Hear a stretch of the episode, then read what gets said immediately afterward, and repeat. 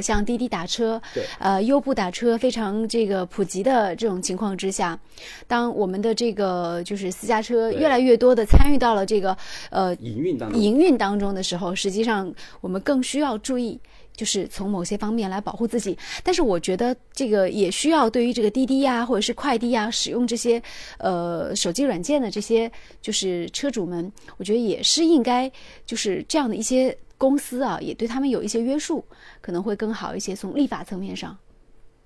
我觉得你谈到这个问题很好。实际上呢，我们说，我现在忽然感觉到，就是你如果从立法程度上面讲的话，还不如利用目前为止的这个基础的一个平台。我们都知道，现在打车软件就是说，你车主和那个打车人互相进行网络上一个联系。我们能不能就像网络银行开卡一样，那个里面不是有一个第一联系人吗？第一联系人，就说每一个普通人，比方我安装了那个滴滴打车的时候，我都会在第一时间增加一个第一联系人。我上了任何一部车，那么上车这个信息会第一时间以短信或者微信的方式发送到我的第一联系人，我的好友、我的父母或者我的亲朋。也就是说，我必须让我的路线、我的行程被第三人知道。如果引入到这样一个机制的话，可以说在某种层面上可以降低这个危险度。你让那些就打车软件的那些使用者、那些司机知道，哎，这个女生虽然是独身一人，但是她上车以后的所有信息、路程是可以被监控的，是可以被人知道和掌握的。嗯，那么她也可能会真正的从一个隐形的潜在的犯罪者变为一个实实在在的驾驶者。但是我觉得你刚刚说的这个，就是实时发送给第一联系人，他可能也是一个自愿的一个自愿选择的一个行为，就是你不能是强制性，这样的话也会造成滴滴和优步流失一部分的客户，因为并不是每一个人他都愿意在上的士的时候去，呃，向大家去暴露他的行踪。那你可以这样啊，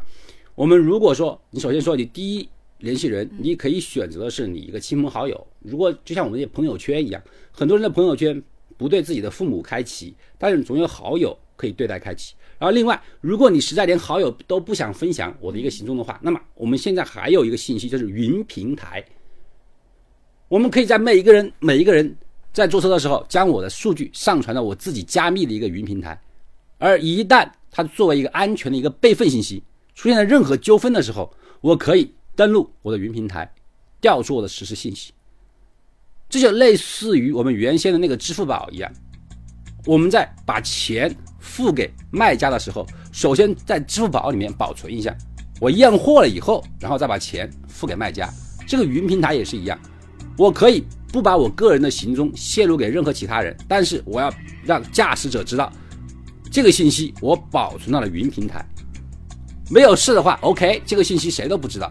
如果你要敢有任何启迪、任何那个什么企什么企图的话，那么这个云平台将作为任何情况下的一个证据，它是可以被公安机关来掌握的。它是可以被公安机关进行掌握的。嗯，这样就可以。对，这样既可以起到一个隐私作用，也能够起到很大的一个安全的保障作用。对，威慑作对，用这。就是一种威慑力，就好像很多摄像头一样的，摄像头它最大的作用其实就是威慑。好的，感谢大家关注收听了这一期的无理开讲，我们就说到这里。